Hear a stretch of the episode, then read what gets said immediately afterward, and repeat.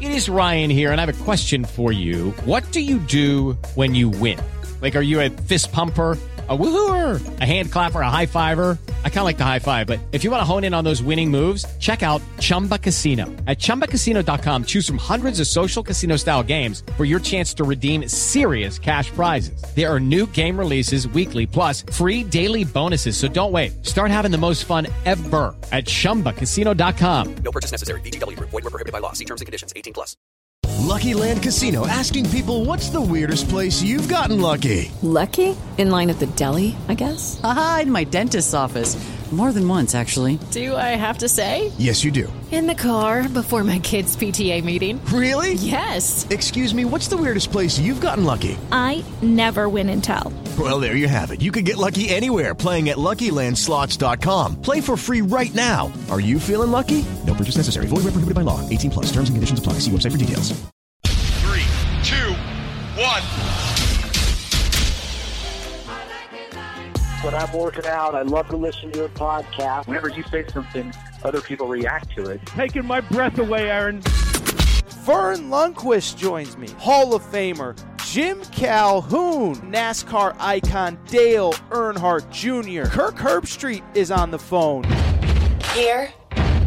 Welcome in, everybody, episode 722 with the podcast that is Swimming America, the Aaron Torres Sports Podcast presented by Betfred Sportsbook. It is Thursday, June 14th, 2023. People, I hope everybody's doing well. I hope everybody is having a great day, and I hope everybody is ready for an eerily, spookily loaded episode of the Aaron Torres Sports Podcast here on a Thursday. We usually do Monday, Wednesday, Friday. I'm glad we ended up doing Tuesday, Thursday, Friday this week, and here is why.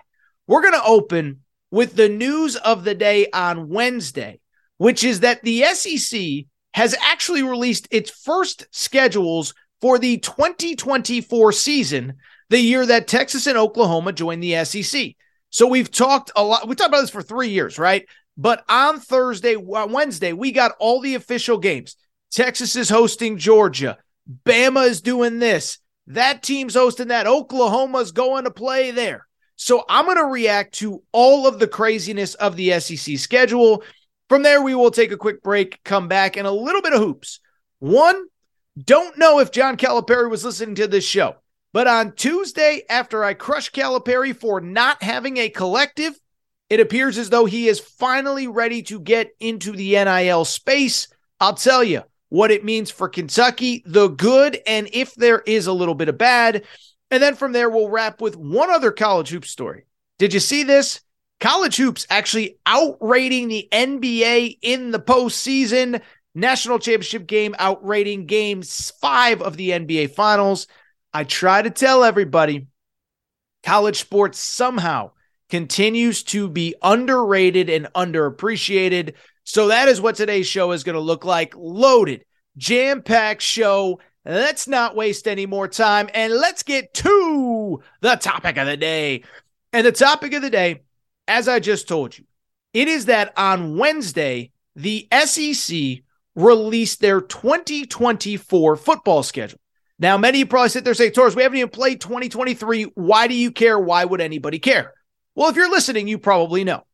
It is because 2024 is, of course, the year that Texas and Oklahoma come to the SEC. And so we got to see for the first time, okay, Texas, they got to go to Texas A&M. Georgia's coming to Austin. Uh, Oklahoma is hosting this team. So we got to see it all on paper. And what I want to do here over the next 10, 12, 15 minutes, whatever it takes, I just want to react to these schedules. Remember, 16 teams in the SEC starting in 2024, including Texas and Oklahoma, eight league games at least for the coming season. Yes, my guess is that we eventually get to nine, but for now, we only have eight. Let's get to some immediate reactions. And I just want to make one thing clear I am reacting in real time to everything that we just saw on YouTube. So if my eyes are wandering and oh my goodness, why does he keep looking at the corner of his screen? Listen, forgive me. I don't have 16 team schedules memorized off the top of my head, but I took a bunch of notes when I was watching. I have several marquee takeaways from the SEC 2024 schedule release. Let's get to it. Drum roll, please. Release uh, opinion number one, reaction number one to the 2024 schedule release. One, I will say that I am glad that for the most part, rivalries were kept intact. And so, if you remember, um, it's been a big topic of conversation over the last couple months. Do you go to eight league games or nine league games? If you go to nine league games, you have three permanent rivals. Uh, and uh, obviously, you would have then six other teams that you would play every other year. But if you go to an eight game schedule, there is only one permanent rival. And so coming into Wednesday, the question became okay, we all know that Alabama's permanent rival is probably going to be Auburn. But what does that mean for Auburn, Georgia? What does it mean for Alabama, Tennessee? What does it mean for Alabama, LSU? If you look at a school like Texas, if they only have one permanent rival, is it Oklahoma, the the the the, Red River Shootout? Is it Arkansas? Is it Texas A&M? And so my number one biggest takeaway is this. I never understood why, if we're only positive we have an eight game schedule for 2024, why we had to assume that rivalry games were going to get eliminated. And I want to give the SEC credit. I think all of those rivalry games that make college football college football, most of them were remaining and retained. Now, if you're a Tennessee fan that still has Georgia and Bama on the schedule, I don't know if you're thrilled. If you're an Auburn fan that has Georgia and schedule, uh, Georgia and Bama on the schedule. I don't know that you're thrilled, but I think that you probably are because rivalry games are what make college football. There's nothing like it in any other sport outside of maybe college basketball where you have genuine hatred between fan bases. Respectfully, uh, you go to the, the, the the biggest rivalries in pro sports. What is a big pro sports rivalry? Eagles Cowboys. Like I I don't like the fans I guess sort of hate each other, but you're talking about 2000 miles between cities. You're talking about one being good and one not being good. I know they were both good last year, so don't get me wrong on that. I don't know that the hatred is as extreme as in Alabama Auburn, as in Auburn Georgia, as a, a, a, a whoever, Texas Texas A&M.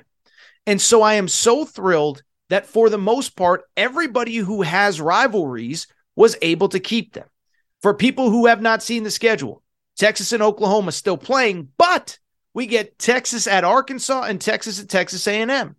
We also get Alabama playing both uh, their natural, they're, they're probably if we stick with eight games, that one permanent rival Auburn, but we also get them playing Tennessee. We also get them playing LSU. So one, kudos to Greg Sankey. As I said, if we're only sticking with the eight game schedule for one year, never understood why for this one year you couldn't keep most of those big rivalries intact. And that is largely what happened on Wednesday night. Reaction number two. I don't know what the date is, but for just, I think, the fourth time since Nick Saban got to Alabama, we get Georgia and Bama in the regular season in the SEC. And the thing about this, so we don't have a date. Georgia goes to Tuscaloosa. But every time, I was thinking about this, every time these two teams play in the regular season, it is always unbelievable. There's always a storyline of it. 2008, you guys remember the blackout game? That was the famous, the first like really big win of the Nick Saban era where they went to Georgia they played Georgia in a night game in Athens.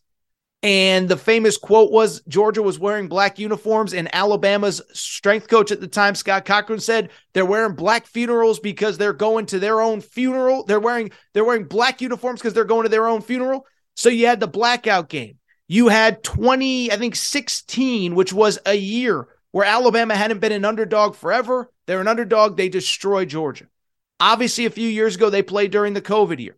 They've played some classics over the last couple years in Atlanta at the SEC championship game. So the fact that we get this in the regular season, I could not be more fired up. And here is the cool part about it.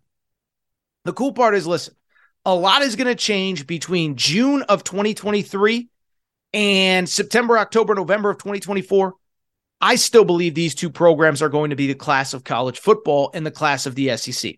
That's not a disrespect to any LSU fans listening or to whoever, you know, Tennessee, I know you're on the rise. Uh, uh, whoever, Florida, if you're trusting Billy Napier, and I'm not sure that I am right now, uh, we'll, we'll save that for a minute. But the point I'm trying to make, A&M fans, Texas, whoever, whatever, they're going to be the class of this league. Alabama, yes, they have to figure out the quarterback position this year, but do you know that statistically they still have the most talented roster in college football, according to the blue chip ratio? Bud Elliott that came out earlier this week. Georgia is going to be phenomenal next year as well. So great game. I am so excited. Just cannot wait for that game like so many of you. Let's keep it going with reaction number three. Um, and this is when I'm gonna start to the the eyes are gonna dart as I try to keep up with everything. But we got the first Texas and Oklahoma schedules of the SEC era. Reaction number three and reaction number four. The Texas schedule is just a little bit easier, but there are some very interesting marquee games there. by the way, I already saw it on social media. LOL. Of course, Texas got the easier schedule. I don't know if you can really say they did, but let me lay it out. This is who Texas is going to play in their first season in the SEC. Texas is going to host Florida, Georgia, Kentucky, and Mississippi State. They will have only three road games because, of course, they'll play Oklahoma in the Red River game, and then they will play at A&M, at Arkansas, at Vandy. So people sit there and say, well, they get Vandy and they get Mississippi State. Those are two very easy games. Kentucky, respectfully, we got a lot of Wildcats fans that listen, is a team at home you should take care of. But here's where it gets interesting if you're Texas. The SEC league offices man, oh man, I don't know if it's a sense of humor or an, a sense of anticipation and excitement, but how about sending them to Kyle Field and to Arkansas in year one in the SEC? Because at the end of the day, what I can tell you is this I don't know a lot. I'm Forrest Gump. I'm not a smart man, but I know what Forrest Gump, I'm not a smart man, but I know what love is. Well, Aaron Torres, I'm not a smart man, but I know what hate is. And I don't think there are two fan bases that hate any other school in college football as much as Arkansas fans and A&M fans hate Texas. Of course, the Arkansas relationship goes back to the old Southwest Conference days. It's crazy because, of course, Arkansas has been in the SEC for 30 plus years at this point. But listen, we got a lot of listeners in Arkansas. A lot of them are in the 50, 60, 70 year old range. And I am here to tell you you want to get their blood boiling, talk to them about Texas. And of course, if you're really an old school college football fan, you know that throughout the 60s, these two teams played every year, top 10 in the country when Frank Broyles was at Arkansas. And you better believe that every year there were national championship implications on the line, even in the pre BCS, pre playoff era. But I will say this. And by the way, they played two years ago in Fayetteville, and it was insanity. It was one of the craziest atmospheres that I have ever seen when Arkansas just smacked Texas in the second game of the Steve Sarkisian era. But I'll also say, as much hatred as there is for Arkansas for Texas, I don't think anything hates anything else more than Texas A&M hates Texas. So to send Texas into Kyle Field, a hundred plus thousand fans, 12 years after Texas A&M left the Big 12 for the SEC. That might be the game of the year in college football outside. It's going to be hard to top Georgia, Alabama, but from a hatred perspective, from an anger perspective. By the way, if you're a Texas fan walking in that stadium in burnt orange, you're braver than I am. That game is going to be insane. Also, again, Texas gets LA or gets uh, Georgia at home. With that said, though, I got to say this. I think Oklahoma got the much tougher draw of the, the two teams. First of all, again, because their game against each other is is on a neutral field, it means that one team is going to one team is going to get 3 home games and 4 road games. One team is going to get 4 home games and 3 road games. Texas gets the 4 home games, 3 road games. Oklahoma has the neutral site game against Texas.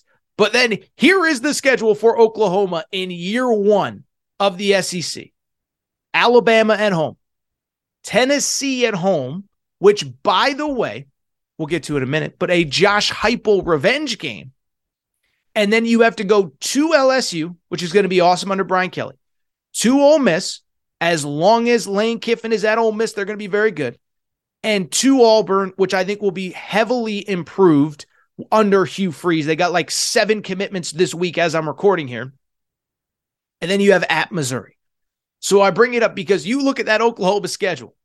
I don't know. Again, I'll, I'll, go back to it. I think Lincoln Riley left in part because he knew it was going to be hard to compete at the highest level at Oklahoma in the SEC.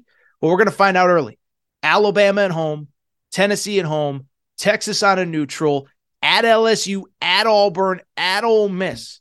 That is not an easy way to start. Oh, by the way, that Missouri game, of course, is an old Big 12, Big 8 rivalry game as well. Let's keep it going with reaction number five. And I kind of just spoiled it, but how about Josh Heupel and Tennessee going to Oklahoma? Why is that important? Well, Josh Heupel's an awesome coach. Tennessee had the number one ranked offense and defense, or, or number one ranked offense and scoring offense last year in college football. They're going to Oklahoma, where Josh Heupel played. And remember, Josh Heupel, how about this for a narrative? Josh Heupel led Oklahoma to a national championship. Josh Heupel then returned as an assistant coach and was the offensive coordinator. Offensive coordinator at Oklahoma and got fired by his alma mater. Had to go back down. I think he coached at Utah State for a year. Built himself back up to Central Florida, to Tennessee. You don't think he's going in with a chip on his shoulder to that game? So that is a big one to circle. Josh Heupel's return game from Tennessee to Oklahoma. Let's keep it going with reaction number five as I'm quickly just trying to piece together the rest of this segment. You know, I mentioned Tennessee on top of the Josh Heupel return. Very interesting schedule for Tennessee because, and I don't know, Tennessee fans, you tell me, do you like it? Do you not like it? Is that first off, you kept the two big rivals that are just a thorn in your side. You, you have Bama and Georgia in 2024 Bama at home, Florida also at home, and then Georgia on the road, much like last year.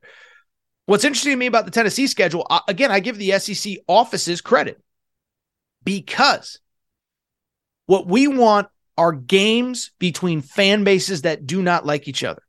And what I can tell you is all of those hated rivals, or even if you don't want to call them a rival, but like Tennessee and Kentucky, those fans, you guys don't get along. I know it for a fact. I've seen it on social media. I've been caught up in the middle of your guys back and forth. Okay.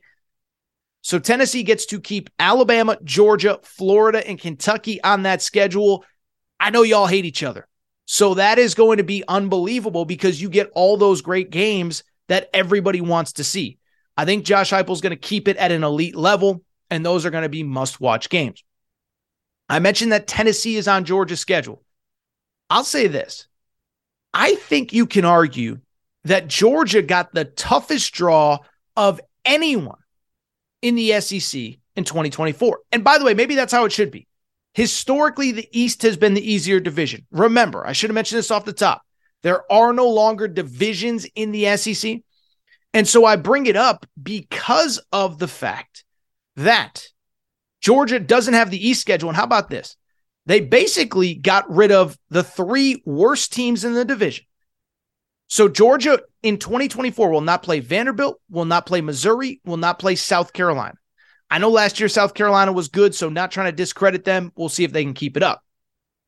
But I bring it up because Georgia lost those three teams, Vandy, South Carolina, and Missouri. They still have Kentucky. They still have Tennessee.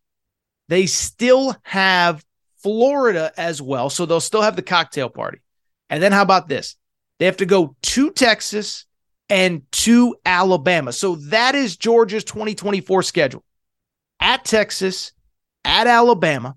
Now they will get Auburn at home. I should have mentioned Auburn, of course, the Deep South's oldest rivalry is still going on.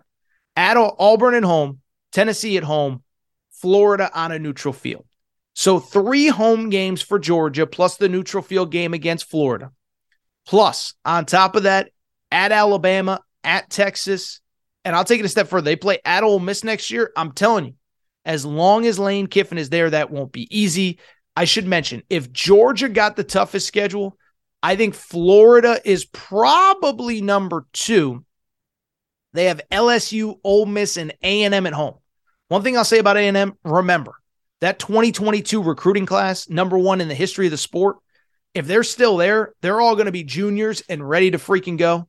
And then on top of that, uh, they have Georgia on a neutral at Tennessee, at Texas, Mississippi State. Couple other quick reactions before we get out of here. I'll say this Arkansas fans believe, from what I can tell, I'm not one, that the SEC offices hate them. Well, I'll just say this I think Arkansas has a relatively manageable schedule in 2024, all things considered.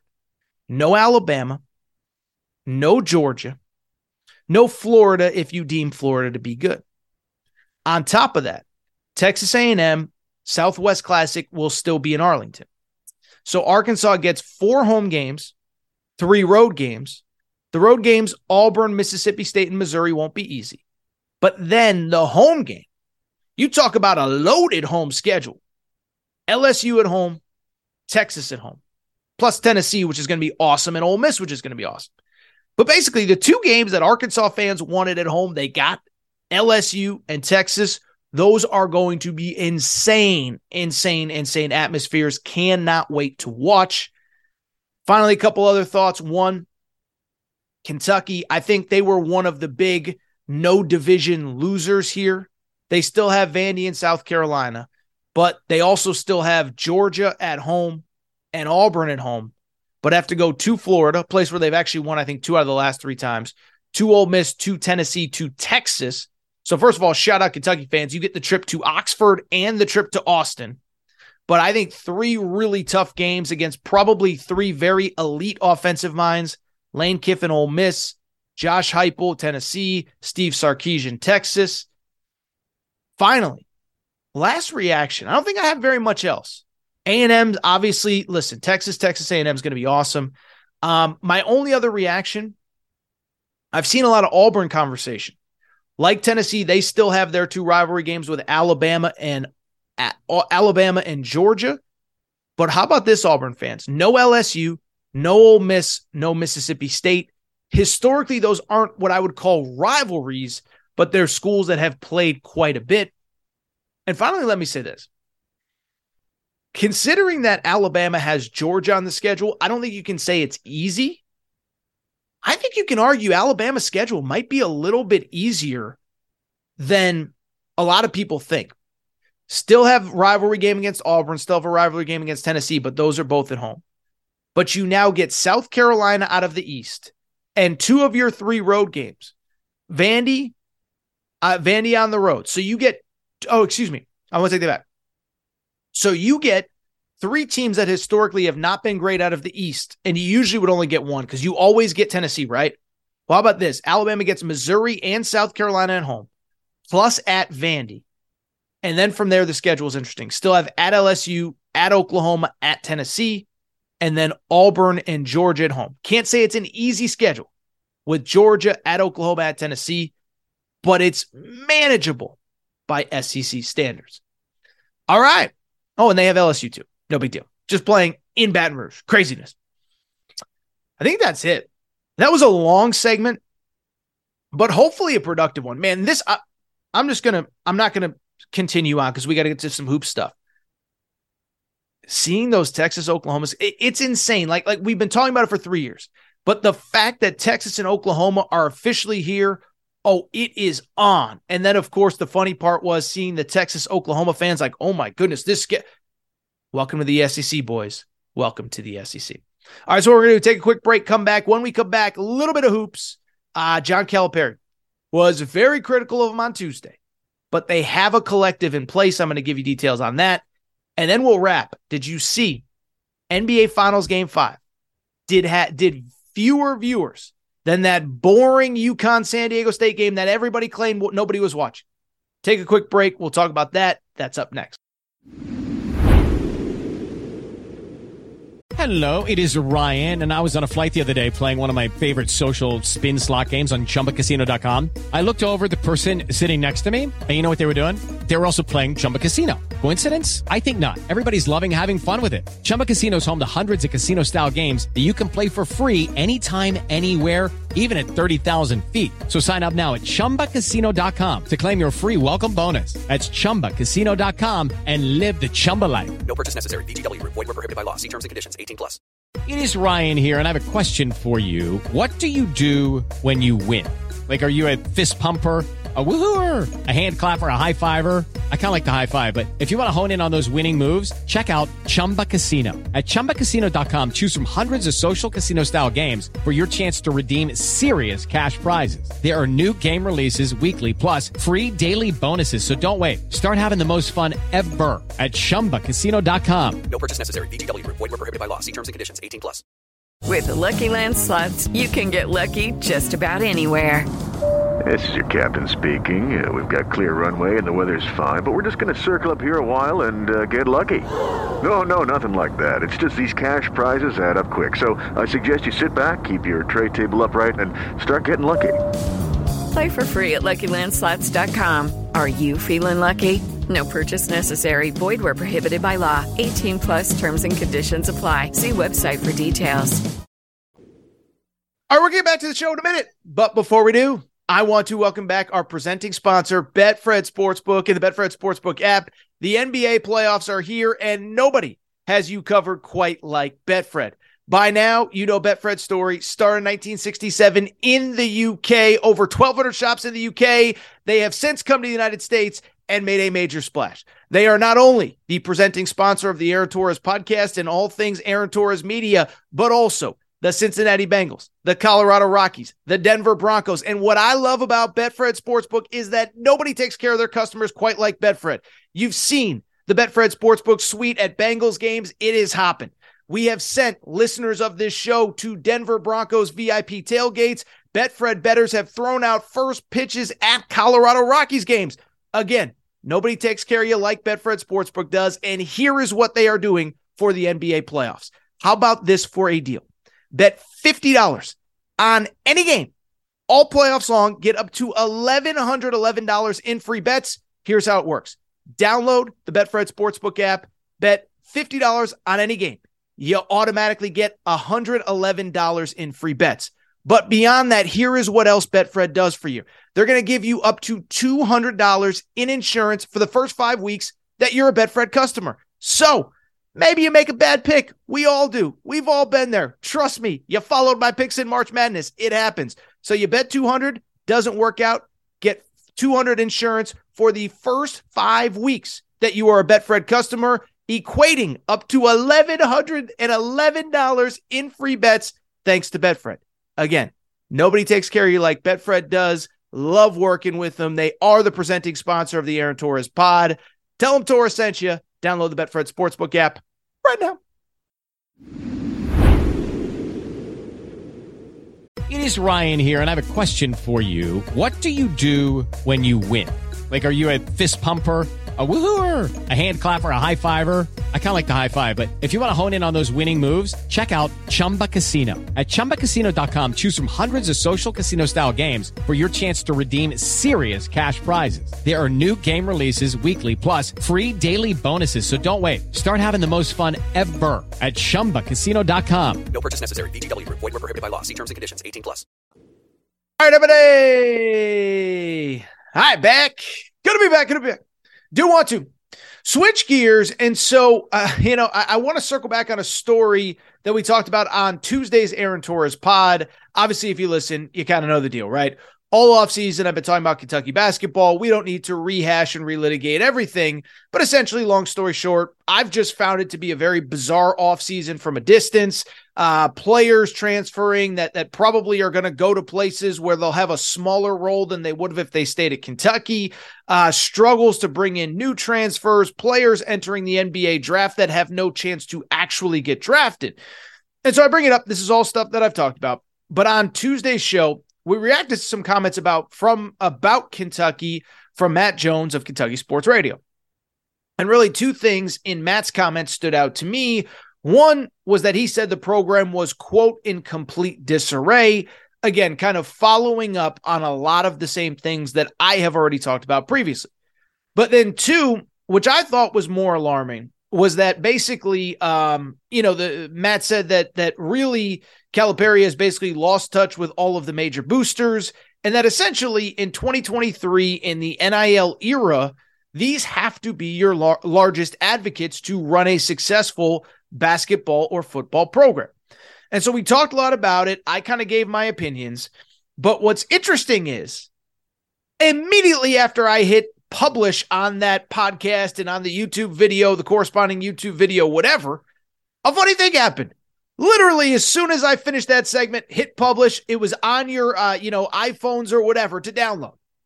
A funny thing happened, and that is this: we got multiple reports. Matt Jones, Jack Pilgrim, Kentucky Sports Radio, that John Calipari, after Matt Jones crushed him, I've been crushing him all off season. Several others have as well. John Calipari is finally getting into the NIL space. The reports out of Kentucky is that there is a basketball specific collective that has been started by John Calipari. Now, he's not calling it a collective, but it, it, it serves all of the collective purposes. It is a fundraising arm to raise money and create opportunities for Kentucky basketball players in the NIL space.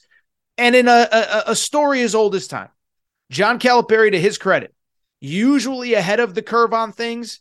But if he falls behind, to his credit, he generally corrects very quickly. And that is exactly what he has done here as the La Familia F- Club, not the fun, the La Familia Club is starting to gain legs and be established. And essentially, we don't know very much about it right now.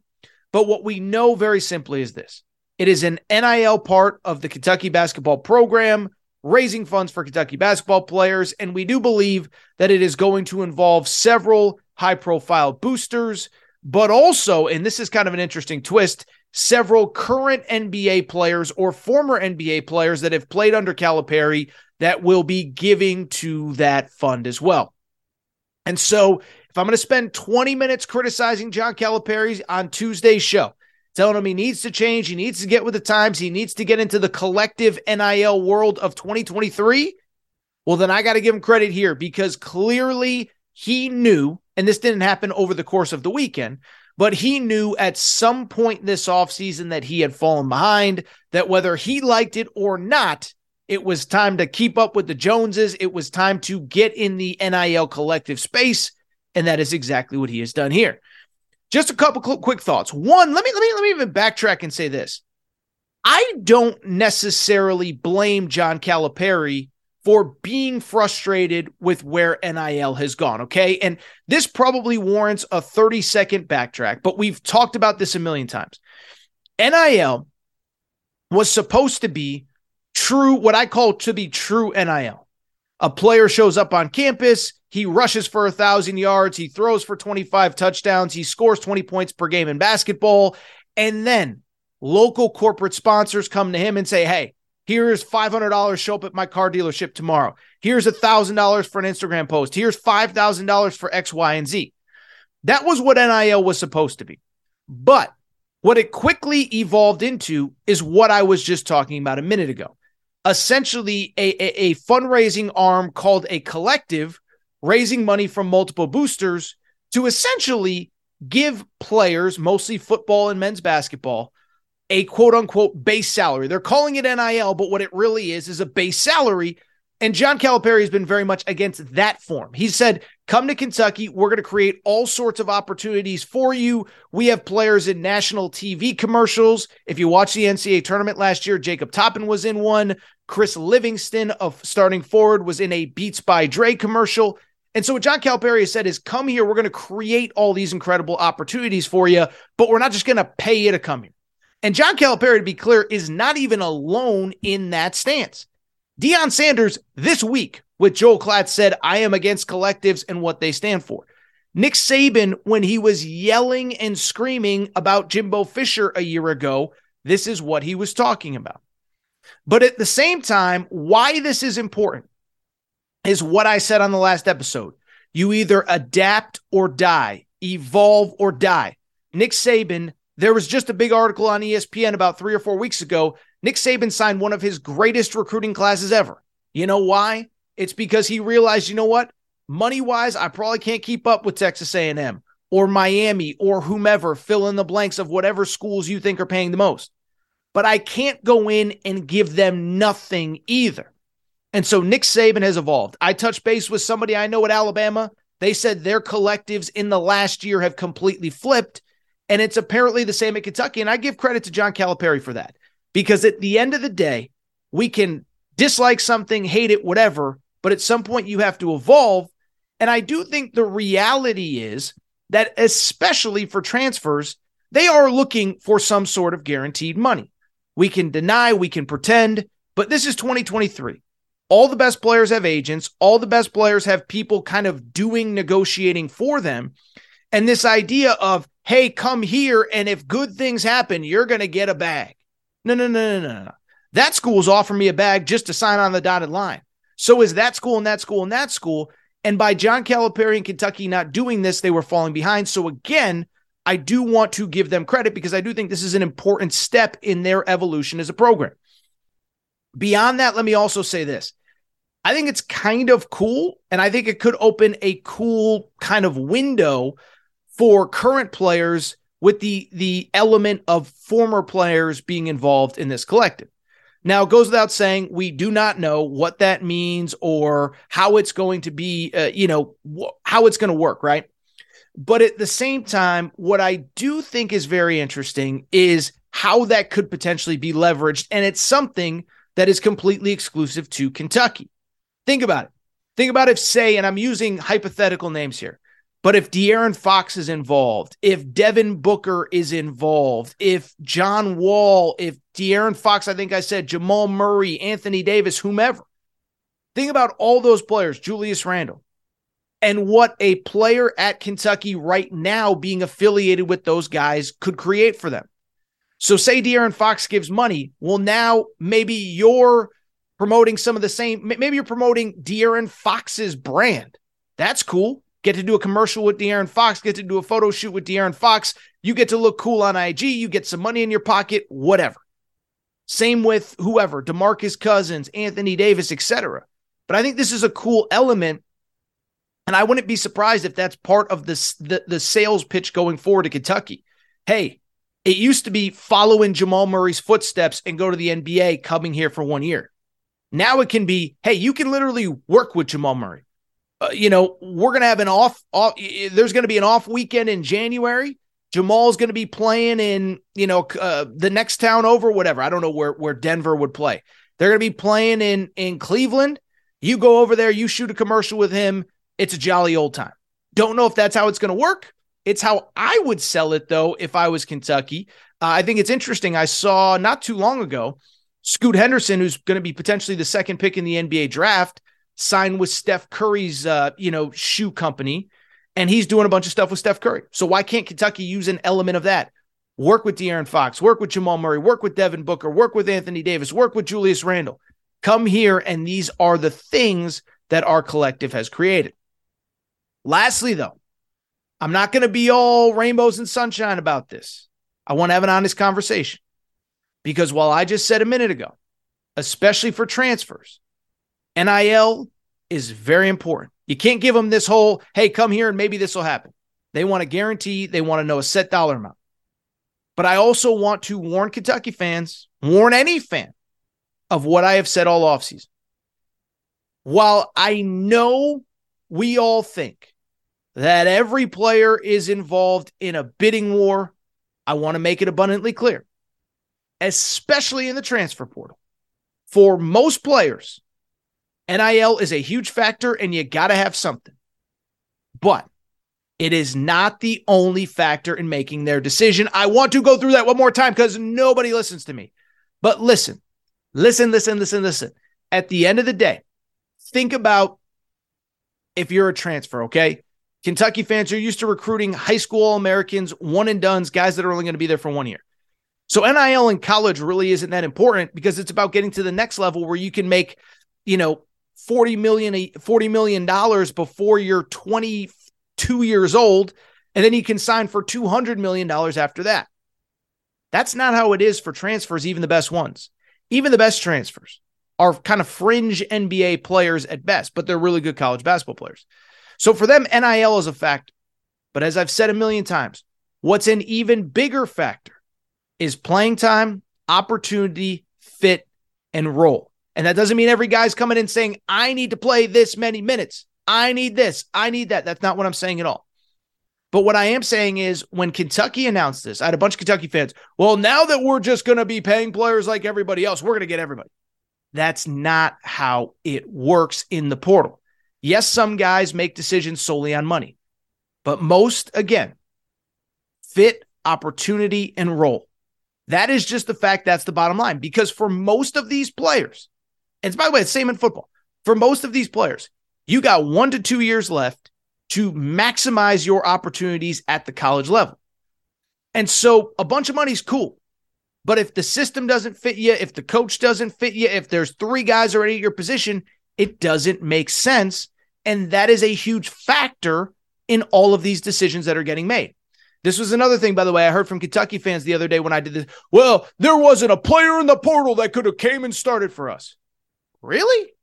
Or there was uh, all these players, they just want to be superstars wherever they go. No, that's not it at all. Most of them are not going to be superstars, but they want to go to a place where it makes sense for them and where, again, their skill set fits, their style fits, their whatever fits. I'll give you a couple examples. Think about Cam Spencer, right? Kentucky recruited Cam Spencer. Well, Cam Spencer, by the way, guard from Rutgers, averaged 13 points per game, 42% three point shooter.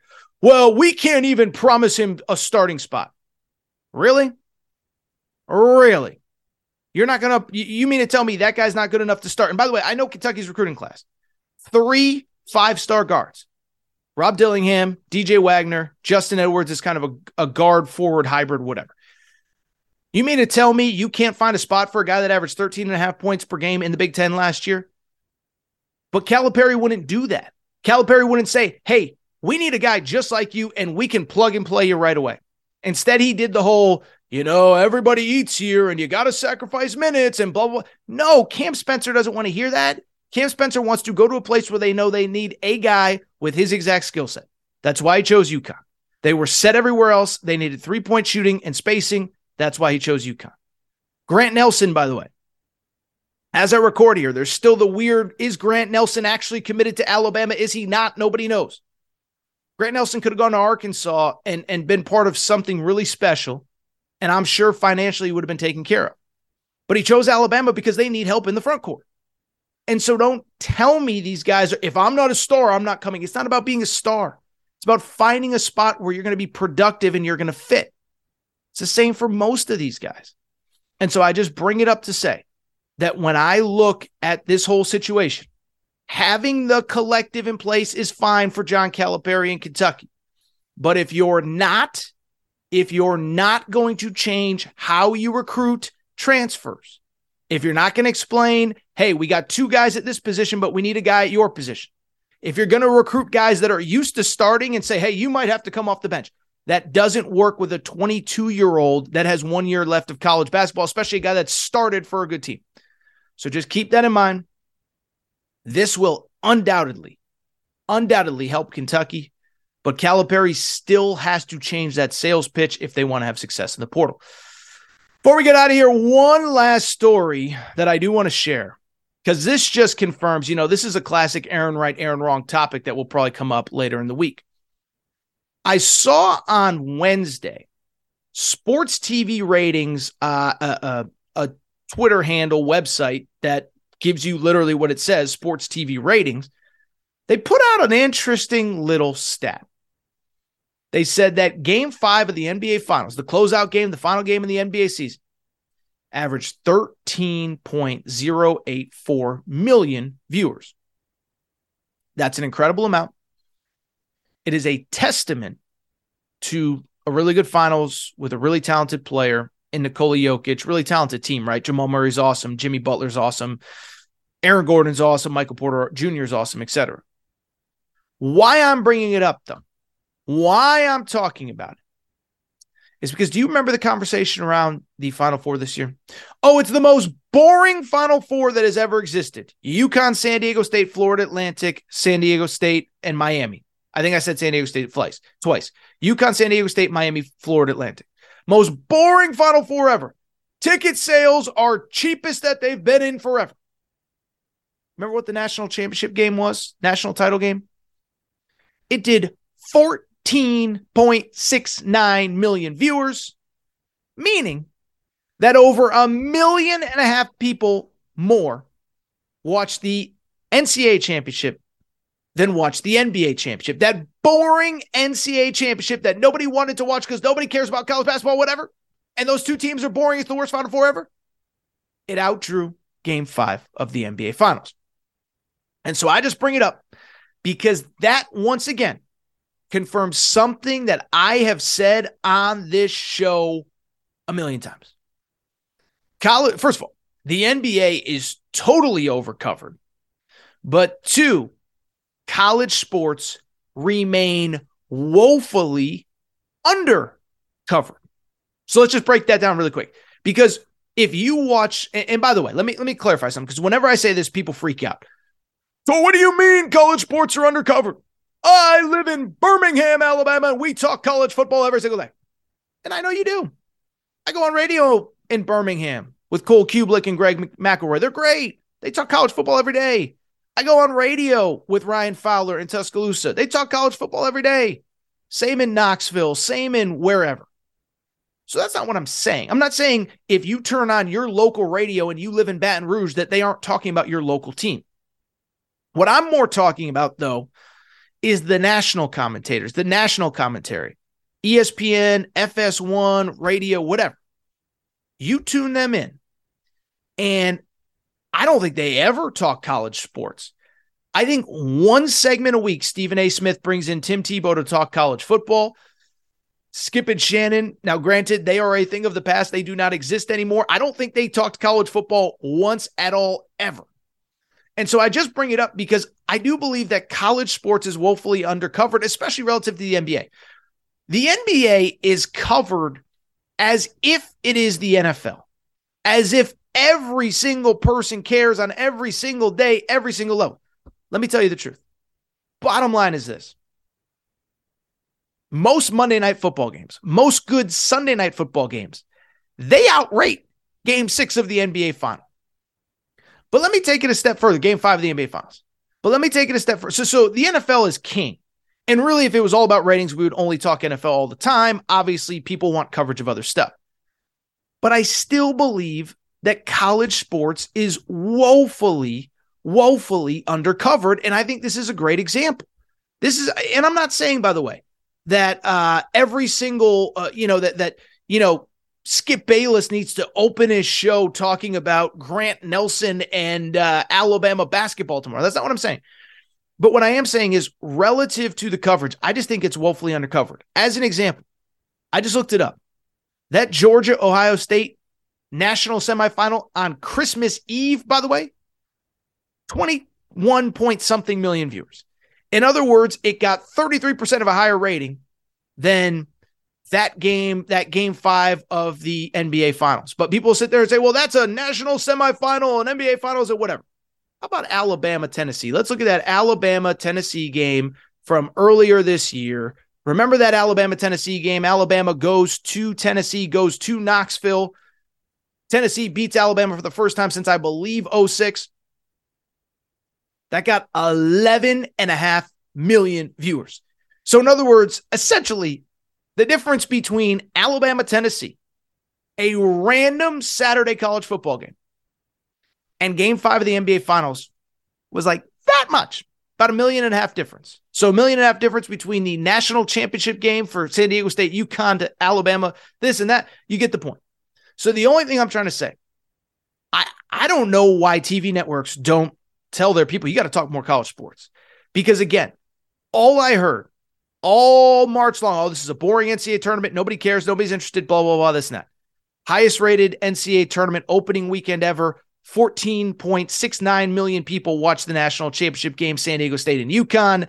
That is more than watch game five, closeout game of the NBA Finals. And that doesn't even compare remotely to what a big time college football game gets during the regular season, let alone the postseason. Don't know if I made that point coherently. I just don't get the coverage of the NBA. And I think, again, on the national scale, big time college football, you don't have to wait until Michigan plays Ohio State. There are a lot of interesting topics that are worth diving into. And if I was running a TV network, I would make sure that my people knew college football and even to a small degree college basketball. I understand college basketball doesn't move the needle as much, but it's worth thinking about. It is absolutely worth thinking about. All right, I think that's it for this episode of the Aaron Torres Sports Podcast. I do think it is time for me to get out of here. If you're not subscribed to the show, please make sure to do so. Apple, Spotify, Amazon Music, Google Music, wherever you listen to podcasts, make sure that you are subscribed to the Aaron Torres Sports Podcast. Also, make sure to rate and review the show. Go and give us quick five stars. Let us know what you like, what you don't like, all that good stuff. Make sure you're following on social media at Aaron underscore Torres on Twitter, at Aaron Torres Pod on Instagram, Aaron Torres Podcast Questions at gmail.com, Aaron Torres Podcast Questions at gmail.com. Also, if you're not subscribed on YouTube, stop wasting your time. Get over to YouTube where we have all sorts of great content stuff that I know you'll love.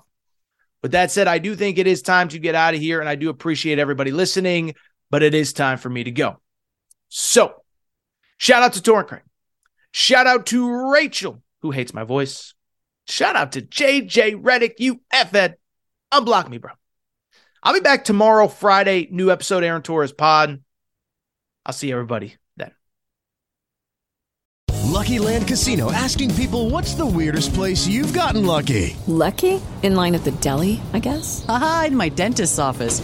More than once, actually. Do I have to say? Yes, you do. In the car before my kids' PTA meeting. Really? Yes. Excuse me, what's the weirdest place you've gotten lucky? I never win and tell. Well, there you have it. You can get lucky anywhere playing at LuckyLandSlots.com. Play for free right now. Are you feeling lucky? No purchase necessary. Void where prohibited by law. 18 plus. Terms and conditions apply. See website for details. Hey guys, it is Ryan. I'm not sure if you know this about me, but I'm a bit of a fun fanatic when I can. I like to work, but I like fun too. It's a thing. And now the truth is out there. I can tell you about my favorite place to have fun. Chumba Casino. They have hundreds of social casino style games to choose from with new games released each week. You can play for free anytime, anywhere and each day brings a new chance to collect daily bonuses. So join me in the fun. Sign up now at ChumbaCasino.com. No purchase necessary. VGW. Void were prohibited by law. See terms and conditions. 18 plus.